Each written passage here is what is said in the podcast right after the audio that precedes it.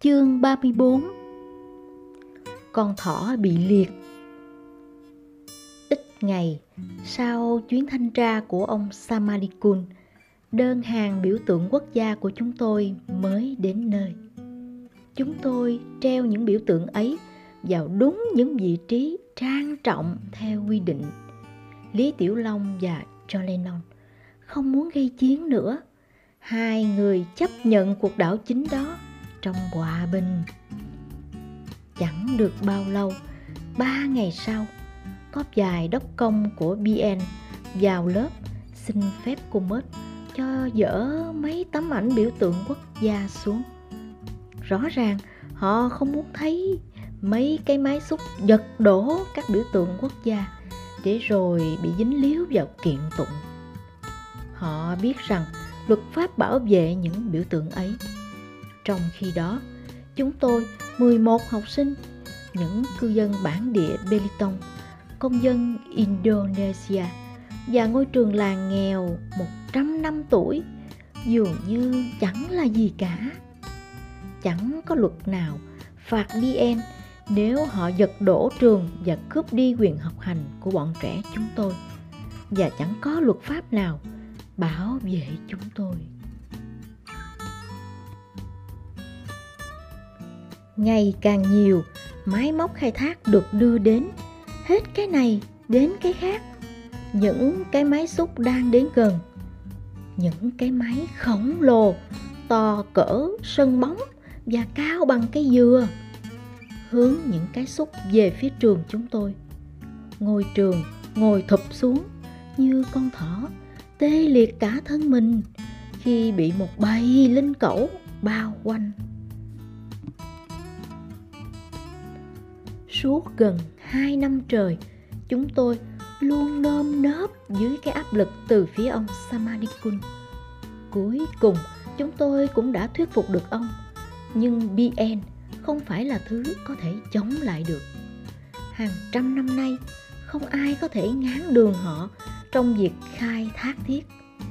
Nếu phải đền bù thì túi tiền của họ vô hạn. Đối với những cái máy xúc, việc đào bới, giường tược, chợ quán, nhà cửa, thậm chí cơ quan chính quyền cũng là chuyện thường. Một ngôi trường nghèo siêu dẹo chỉ là chuyện vặt, chẳng hơn gì một hạt bụi dưới móng tay của BN. Mặc dù rất mong được giữ lại ngôi trường, nhưng chúng tôi cũng phải thực tế.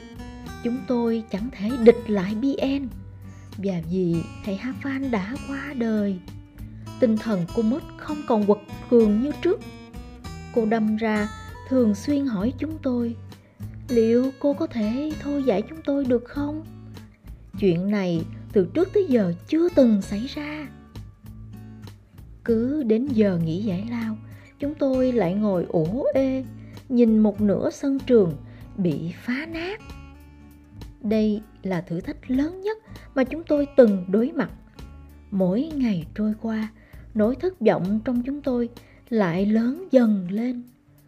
Cô mớt nhìn chúng tôi bằng ánh mắt vô vọng. Có một điều khiến cô còn sợ hơn cả chuyện ngôi trường bị những cái máy xúc giật đổ và thầy ha phan quá cố cũng có cùng nỗi sợ ấy. Và rốt cuộc, điều mà hai người sợ nhất đã đến. Hôm nay là ngày thứ tư không thấy cô cai vác cái đầu to tướng của nó đến lớp. Lớp chúng tôi hỗn loạn cả lên vì thiếu chàng lớp trưởng quyền thoại. Cô mết hỏi cha cô cai về chuyện đó, thì ông cho biết sáng nào nó cũng đến trường. Làm cả lớp xôn xao. Sau khi hỏi thăm nhiều người, hóa ra cô cai theo mấy đứa ở làng bên cạnh đi hái tiêu thuê. Hôm thứ tư, thằng cu cai nhận tiền công. Tối hôm đó, sau buổi học kinh Koran ở thánh đường An Ima cu cai lôi ra một nắm tiền giấu bên trong xà rông nó vừa liếm đầu ngón tay, vừa đếm đi đếm lại chỗ tiền đó, hệt như nhân viên thu ngân của cửa hàng cầm đồ. Nó chả biết thừa số tiền ấy là bao nhiêu rồi? Không một lời nào thốt ra từ cái miệng tinh quái của nó. Ấy, quả thật là một sự lôi kéo chết người. Lôi kéo quá ra là biệt tài tiềm ẩn của cô cải ngày hôm sau, đến lượt Samsung việc Samsung gắn học vào ngày thứ năm quả thật là bất thường vì hôm nay có môn thể dục và sức khỏe? Môn học nó yêu thích. Chúng tôi chẳng thấy tâm hơi nó đâu, trong suốt một tuần. Tối thứ tư tuần sau đó, nó đến lớp học. Học kinh Koran với cơ thể đen trùi trối và cơ bắp cuồn cuộn hơn cả trước đây nữa. Nó đi làm cu ly cùi dừa khô. Nó lôi từ trong xà rông ra một cái chai dầu mọc tóc mới nhất sản xuất tại Pakistan đây. Nó nói giọng tự hào. Đặt lâm đây nhá nó tuyên bố chắc nịch. Vuốt vuốt bức hình, một người đàn ông có râu quai nón trên chai. Dầu này làm bằng mồ hôi của thằng làng đấy. Rất hiệu quả. Thậm chí tụi bay bôi lên trán thì chỗ đó cũng mọc ra được tóc đấy. Nó vừa nói vừa chà chà lên trán tôi. Rồi nó mở cúc áo ra. Ôi trời ơi, quả thật là thế rồi. Ngực sam song mọc đầy lông. Hai cánh mũi nó phập phồng sung sướng. Khi trông thấy tôi, trố mắt ra ngạc nhiên đến vậy. Nó cài cúc áo lại, khiến chúng tôi có thể thấy được một sự thật hết sức ấn tượng rằng, học 6 năm ở trường chẳng thể mua được một thứ gì trong khi chỉ vỏn vẹn 6 ngày vắt mùi dừa khô nó có thể mua được một thứ thuốc đặc biệt sản xuất tại Bà Kỳ Tặng. Ngày hôm sau, Maha biến mất. Rõ ràng là nó dành thêm thời gian cho công việc mài dừa của nó. Lúc đầu, nó làm việc này ngoài giờ học và làm nửa thời gian. Nhưng giờ thì toàn thời gian luôn. Chuyển công việc từ bán thời gian sang toàn thời gian như vậy có nghĩa là trường ơi giả từ nhé. Ba ngày sau, thừa lúc thầy giáo dạy kinh Koran không để ý, nó lôi thứ gì đó ra khỏi xà rông. Một cái côn nhĩ khúc. Vũ khí tối thượng của Lý Tiểu Long. Thằng Maha vô cùng hãnh diện. Nó đã muốn mua cái côn nhĩ khúc này từ lâu lắm rồi. Giờ ước mơ ấy mới thành hiện thực. Thật không may, bất kỳ điều gì thằng Ma Ha làm, ác hẳn đồ đệ trung thành của nó, thằng A Ki ông cũng nối gót theo sau. Một buổi sáng thứ hai, không thấy cái chớp mũi nhọn nhọn và cái đầu hình hộp của thằng A Ki ông đâu cả. Thằng A Ki ông không muốn làm xa chỗ sư phụ Ma Ha của nó. Nó chọn nghề bán bánh. Nó đội thao bánh trên đầu, rao khắp chợ, trong khi thằng Maha mài dừa tại một cửa hàng của người qua. Thằng akion nói với tôi rằng, đội mấy cái bánh ướt trên đầu thực sự có vẻ là một công việc có triển vọng. Mày nên làm việc này hơn là lặn xuống nước, lấy mấy trái bánh golf. Ikhan à, bán bánh không nhọc mấy mà lại dễ kiếm. Hơn nữa mày không phải đụng độ với lũ cá sấu nữa.